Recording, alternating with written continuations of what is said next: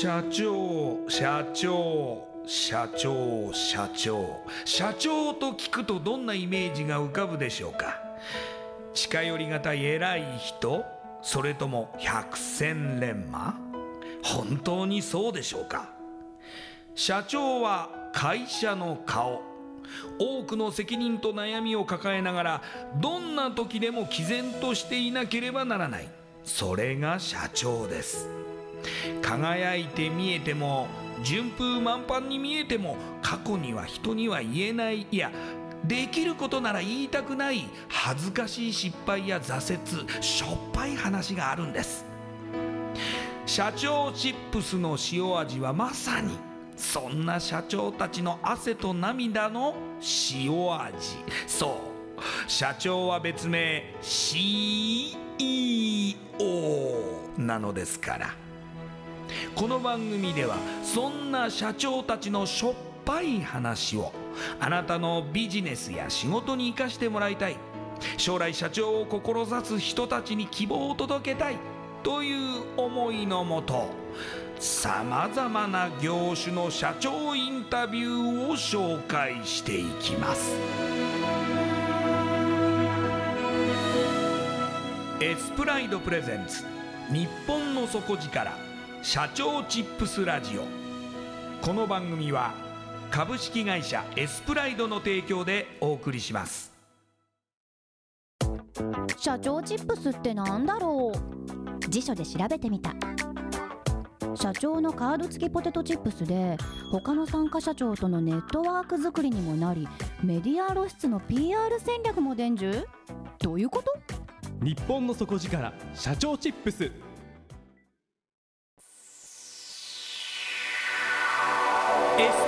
レゼンツ。日本の底力。社長チップスラジオ。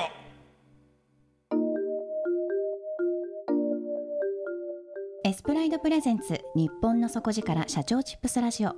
こんばんは。パーソナリティの西川真理子です。今夜のゲストは有限会社データプロ代表取締役影本洋一さんです。影本社長よろしくお願いします。よろしくお願いします。では初めにですね私の方からプロフィールご紹介させていただきます、えー、影本社長は徳島のご出身でいらっしゃいまして大学時代に出会われたアメリカンバイクへの憧れからまずですね東大阪にあるカスタムバイクショップに就職されることになります。その後こちらは3年半ぐらいお勤めになられて、えー、大阪市のウェブ制作会社にえー、転職されるんですね。で、えー、2009年には徳島に戻られましてお父様が経営される会社データプロに入社、えー、こちらで新たにウェブ制作事業をスタートさせます。2012年には代表取締役に就任されまして現在は四国エリアに5カ所のオフィスを展開されています。それではこの後影本社長の汗と涙の塩味エピソードに迫っていきます。影本社長まずはバイクへの憧れがあって、はい、カスタムバイクショップに就職というところで、はい、結構意外ですね。そうですね。あの行ってた大学は、まあ普通の工学部だったんですけど、えーはい、あのバイト先がガソリンスタンドでそのバイト先で出会ったのがアメリカンカスタムバイク。まあアメリカンバイクですね。と。出会いまして。好きが高じてそのまま就職しちゃったっていう感じですか？そうですね。もう目指してはいバイクショップに就職されてどんな仕事をするんですか、はい、えーとまあ、ピット作業ですねあの整備だったりとかでもよく喋るのが好きで、はい、あのそのうちあの販売の方に回されちゃって、はい、あのセールスをずっとやってました。えー、バイクを売るわけですか、そうですね。まあでも好きだからどんどんどんどんまあ言葉も出てきますし、そうですね。売れちゃうっていう感じでした。うん、ね、あの売るのには自信がすごくありました。はい。でもこちらの会社3年半で辞めることになられるというところで、はい、その後はウェブ制作会社全く違いますけれども、はい、これなぜウェブ制作会社に転職されたんですか？はい。あの父がですねあの有限会社データプロを、まあ、当時から運営してまして、えー、まあ、そのそれもあってパソコンがすごく得意だったっていうところがあってこれからはウェブだろうと自分で思って、はい、それであのウェブ制作会社を選びました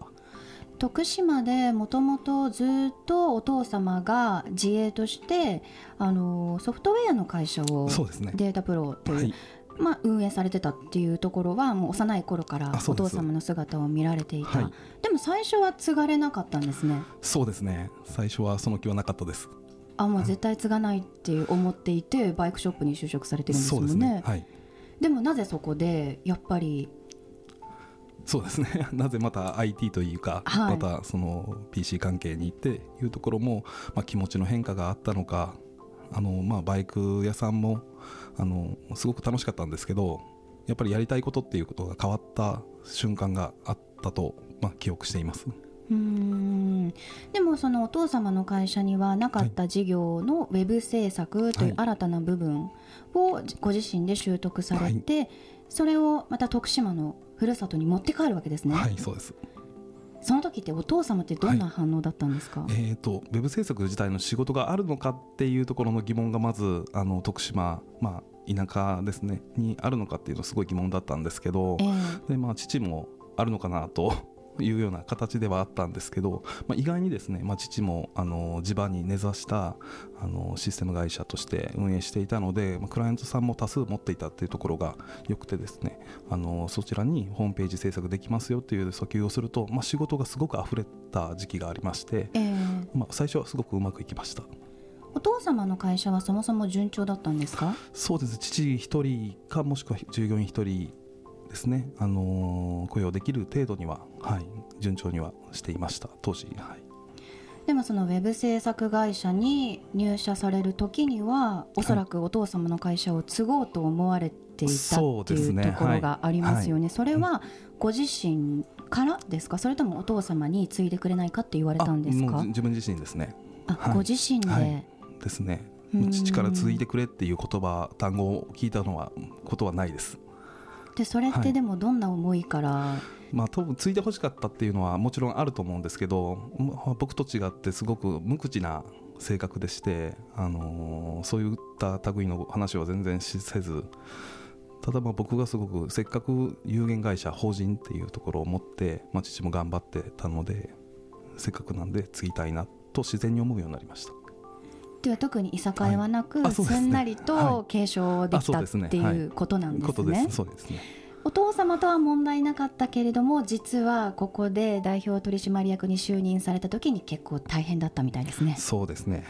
はい、何があったんですか？えとちょうどもう丸5年になるんですけど代表就任した当時からですね。その代表就任の時は、えーと、弊社の従業員が、えー、僕含めて5名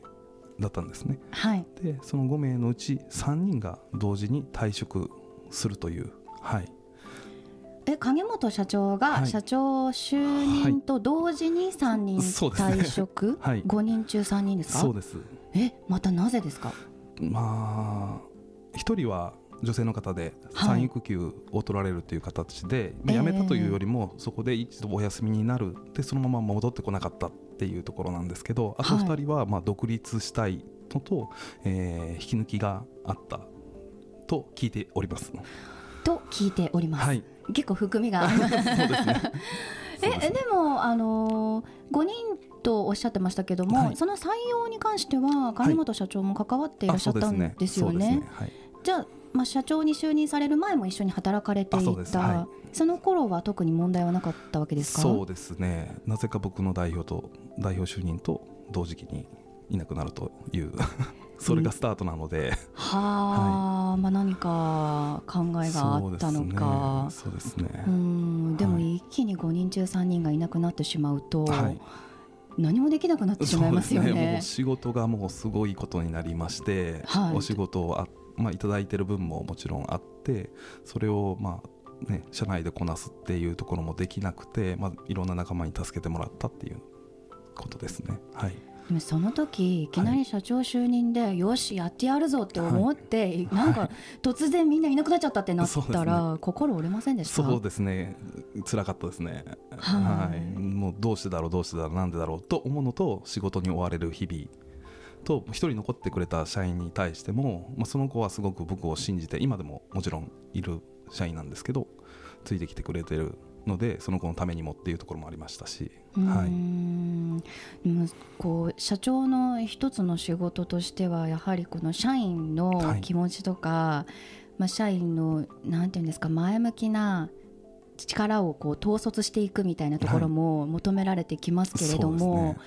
そこでどうやって気持ちを切り替えたんですか、はい、気持ちをそうですね切り替えるには時間がかかりました。やはり。そうですよね。そうですね。まああのー、お酒に溺れる日もあったりとか。そうですね。まあ今もそうなんですけど。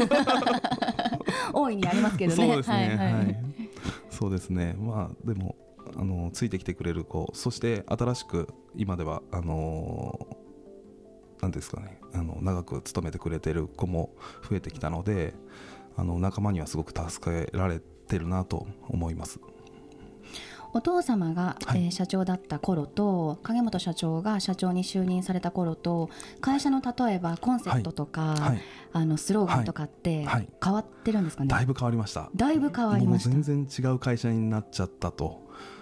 もうデータプロっていう名前自体がもうすごくシステム寄りの名前だとは思うんですね。そうですね。どちらかというとでもデザインのお仕事をさせてもらう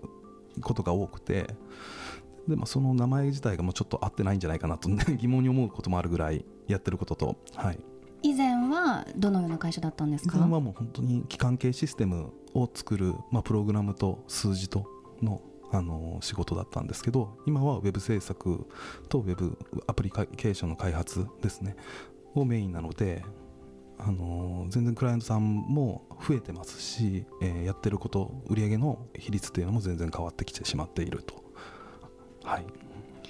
徳島で特にあのウェブの制作会社をされているっていうところもすごく特徴的だとは思うんですけれども、はい、結構東京などでもお仕事されてますもんね。そうですねもう月に2回ぐらいはもう僕も来るようにしてますしあの他のメンバーも、はい、東京には入ってます。それはあえて徳島でやろうと思われた理由はあるんでしょうか、はい、えーと、と根幹にすごくあるのが、あのー、大阪から戻って帰郷するときに、あのー、ちょっと悲観的でありまして私自身が、あのー、徳島のこんな田舎にこんな仕事あるのか需要があるのかなとか、まあ、仕事自体があるのかなって思ってる人たちって多いと思うんですよ。で弊社は今5拠点あの四国エリアにあるんですけど、えー、まあ、その町々で、えー、そこの町に住みたいけどクリエイティブな仕事がないって思っている人たちって多いと思うんですよね。でそういう人たちが、まあ、働けるといいますかクリエイティブできる場所を提供したかった作りたかったそれがデータプロがこれから四国に対して地元に対して貢献することだって信じています。は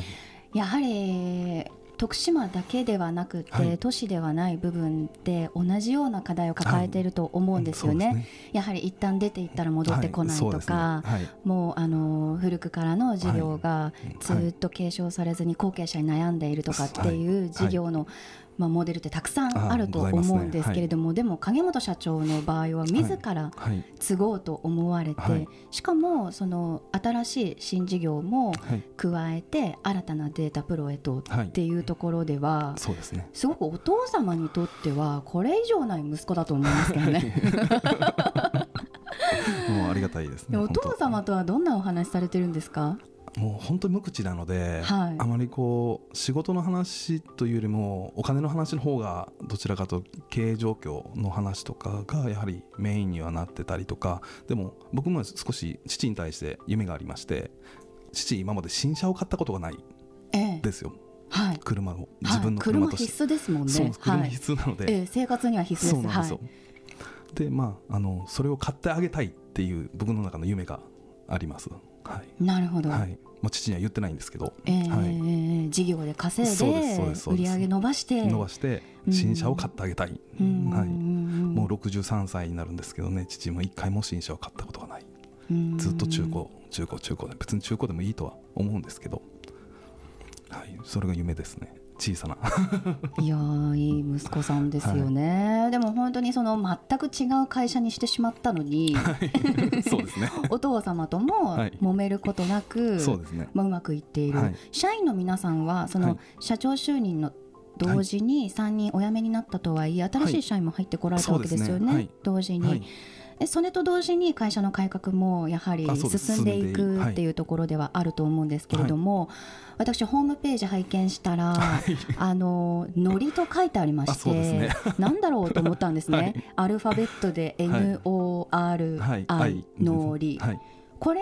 はい、まあ、データプロのスローガンみたいなものですよね。そうですね、ね、今年までのスローガンとして、はい、えー、っと僕が代表取締役に就任してからこの5年間使っていた来年も変わっちゃうんですけど、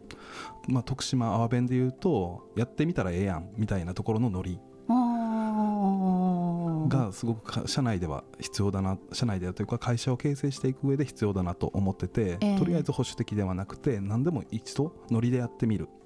でもそれは悪ノリではなくて上質なノリですよね。でそのノリも、えー、カタカナではなくてローマ字で表記して N に O に R に I に意味をつけていく。っていうスローガンを掲げてたんですけども来年はちょっと変えようと思ってます。組織も少し大きくなってきたので、えー、あのやっぱり徳島ではなくて四国全体のクリエイティブ集団を目指すっていうあのスローガンに変えようかなと思ってます四国の中でクリエイティブをデータプロさんがリードしていくっていう立場になっていく、はい、そうですね。一応あのスローガンとしては四国で一番自由なクリエイティブ集団というスローガンを来年から掲げます。なんかクリエイティブな方たちってそもそも自由なんじゃないんですか、は いまあ、結構自由ですね。あの出勤時間とかすごく自由ですねイメージあります、はい、でもそういう意味ではない自由さってことですか、はい、そうですね。選択できる自由さですね。なので東京で住んでて田舎に帰ってきて、でその田舎の中でデータプロっていうドメインを持ちつついろんな拠点で働ける上に東京にもドメインがあってデータプロというドメインまあドメインといいますかオフィスですね。があったりとか働ける場があって選択できる幅がある。っていう会社を目指してます。なるほど、はい。その働き方が改革されることによって、まあ、制作物、はい、まあ、成果も上がってくるっていう考え方ですか、りますし、えー、と人もあのずっと、まあ、弊社にいてくれるっていうところがあのまあ、僕が就任してからデータプロはまだ1人もですね正社員と言われる、まあ、無期雇用の状態から、えー、離職がゼロ人なんです。誰も辞めてない会社ということになります。あすごいですね、はい、はいまあ、いつ辞めるかわからないですけど。いやいやでもすごいですね、はい、はい、それは少し自慢で、やっぱりうちの働き方がみんなまあすごく満足してくれてるのかなってというふうに、はい、感じてます。皆さん働かれる働かれている方は徳島の出身の方っていうことですかね、四国4県の出身の人たちばかりですね、はい、四国の、まあ、出身の方を、はい、まあ、ターゲットにしてあえて採用してるっていうことですよね、はい、それにも理由があるわけですよね。うん、そうですね。理由がうんちょっと難しいですねそれは。でもなんか郷土愛というか、はい、四国愛みたいなものを感じるんですけども。はいそうですね。あの四国は大好きです。なのであの四国に帰ってきたいとかもしくはもう U ターンでも I ターンでもいいんですけど、まあ、I ターンの子はいます。あの他県出身で、まあ、理由があって徳島に住んでて、えーと、とクリエイティブしたいっていう時にデータプロを見つけたっていう子もいます。はい、でもご自身もそうでしたけれども、はい、一旦徳島からは出られて大阪に行かれた、はい、でもお父様の事業を継承しようと思って徳島に戻られた、そこにはやはり徳島をどうにかしたいっていう思いと会社をどうにかしたいっていう思いがあるわけですよね、だんだん芽生えてきたっていうのが正しいかもしれないです、はい、最初はもう本当に自分のことで精一杯でまあ結婚しているのでやっぱり奥さん、まあ、子供を食わしていくっていうところではすごく嫁に頼ってたりた時期もありますし、まあ、それをすごく自分の中では、まあ、すごくプレッシャーとかストレスとか感じてたりとか。で、まあ、だんだんだんだんそれがが解決していくと次はやはり地元徳島県三好市池田町に何か貢献したい。そうするとそれが大きくなってきて徳島県全体にどう貢献できるかっていうふうに思得てきたっていうのが現状です。いやでも自らのビジネスで故郷に貢献できるってこれ以上ないことだと思うんですけれども、はい、これから徳島がどのようになっていけばいいなっていうビジョンをお持ちですか、はい、あそうですね。もっとあの出ていった子たちが帰ってくる場をあの僕らクリエイティブやってる会社だけじゃなくていろんな会社さんがやっぱり人人材不足で地方にあのあるけどこんな面白いことしてるんだよっていうブランディングだったりとか PR っていうのを上手にできるような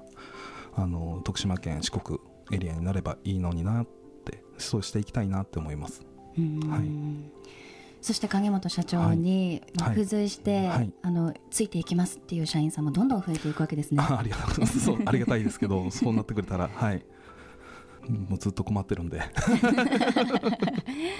でも今後徳島でも、僕も起業したいとか、はい、徳島以外でも、はい、やはり地方を元気にするためにふるさと元気にするために起業したいっていう若い人たちも出てくると思うんですけれども、はい、そのような方にメッセージをいただけますか？あありがとうございます。僕なんかでいいのかな？ぜひぜひ。あのーまずですね僕はすごくそういう若い子たちの前でやっぱり起業したいです。で影本社長淡池だからまあすごく徳島でも有名なぐらい田舎なんですね。あそうなんですね、はい、でなぜそこからまだオフィスを、まあ、本社をその池田っていうところに置いてなぜ徳島市内じゃないんですかとかえ東京に本社置いた方がいいじゃないですかとか若い方たちから、まあ、そういう質問も受けたりするんですけど、まあ、僕はまあそれではなくて場所はどこでもいいと思うんです。何屋さんするにしても場所はどこでもいい。魅力があればお客さんは来てくれると思いますし仕事はあると思います。なんですけどやっぱり皆さんに今大事にしてほしいこととしてはあの積み重ねるっていうことをあの大事にしてもらいたい。僕はえー、と大学も辞めてしまって、まあ、バイク屋さんももちろん3年半という月日で辞めてしまったんですけどその大学で1年間しかいなかったんですけど、あのー、1年間いた時の友達っていうのがうちの社内には3名 ,3 名ですね入社してくれてますしでそれすごく助けてもらってますしそのバイク屋さんで、えー、働いてる時の、まあ、社長さんとか大阪で出会った人たちっていうのも今すごく僕を応援してくれてる。そういった応援してくれる人をどれだけ作るかが多分起業した時にはすごく大きな財産になって帰ってきますっていうのをいつも喋らせてもらってます。確かにそうですよね、はい、一人では何もできないですけれどもそこに、はい、まあ、手をつないでくれたり協力してくれる方がいると、はい、まあ、力も何倍にもなりますし、自分もなんかやっていけそうな気がするって思いますもんね。はい、そうですね。なんで辛かった、ね、あのさっき話した辛かった時期とかにはやはり友達に話を聞いてもらったりとか同じ経営者の友達に話を聞いてもらうっていうことっていうのはなかなか、あのー、できる、え人も少ないかもしれないですけど、まあ、そういった友達を見つけるっていうところも大事なのかなとか、まあ、一人じゃないって経営者はよく孤独って言いますけど、まあ、一人じゃないよっていうふうにどれだけ思えるかっていうのは大事かなと思います。友人とか仲間を大切にすること、はい、そうですねそれが、まあ、ビジネスにおいても大きな力になるということですね。ちょっと臭いですけど、その通りだと思います。いやなんだかこれからの徳島と四国を背負っていく方にお会いできたような気がします。すねはい、今夜のゲストは有限会社データプロ代表取締役影本洋一さんでした。ありがとうございました。ありがとうございました。インパクトのある PR がしたいけどどうしたらいいのか。採用の時学生の印象に残せるようなものがあればな。社長同士のつながりを作りたいんですけど。社長さん悩んでいませんか？その悩み解決しましょう。日本の底力社長チップス。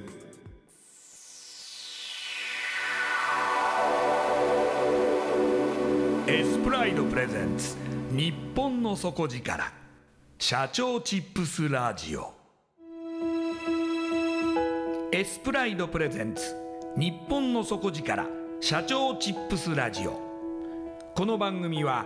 株式会社エスプライドの提供でお送りしました。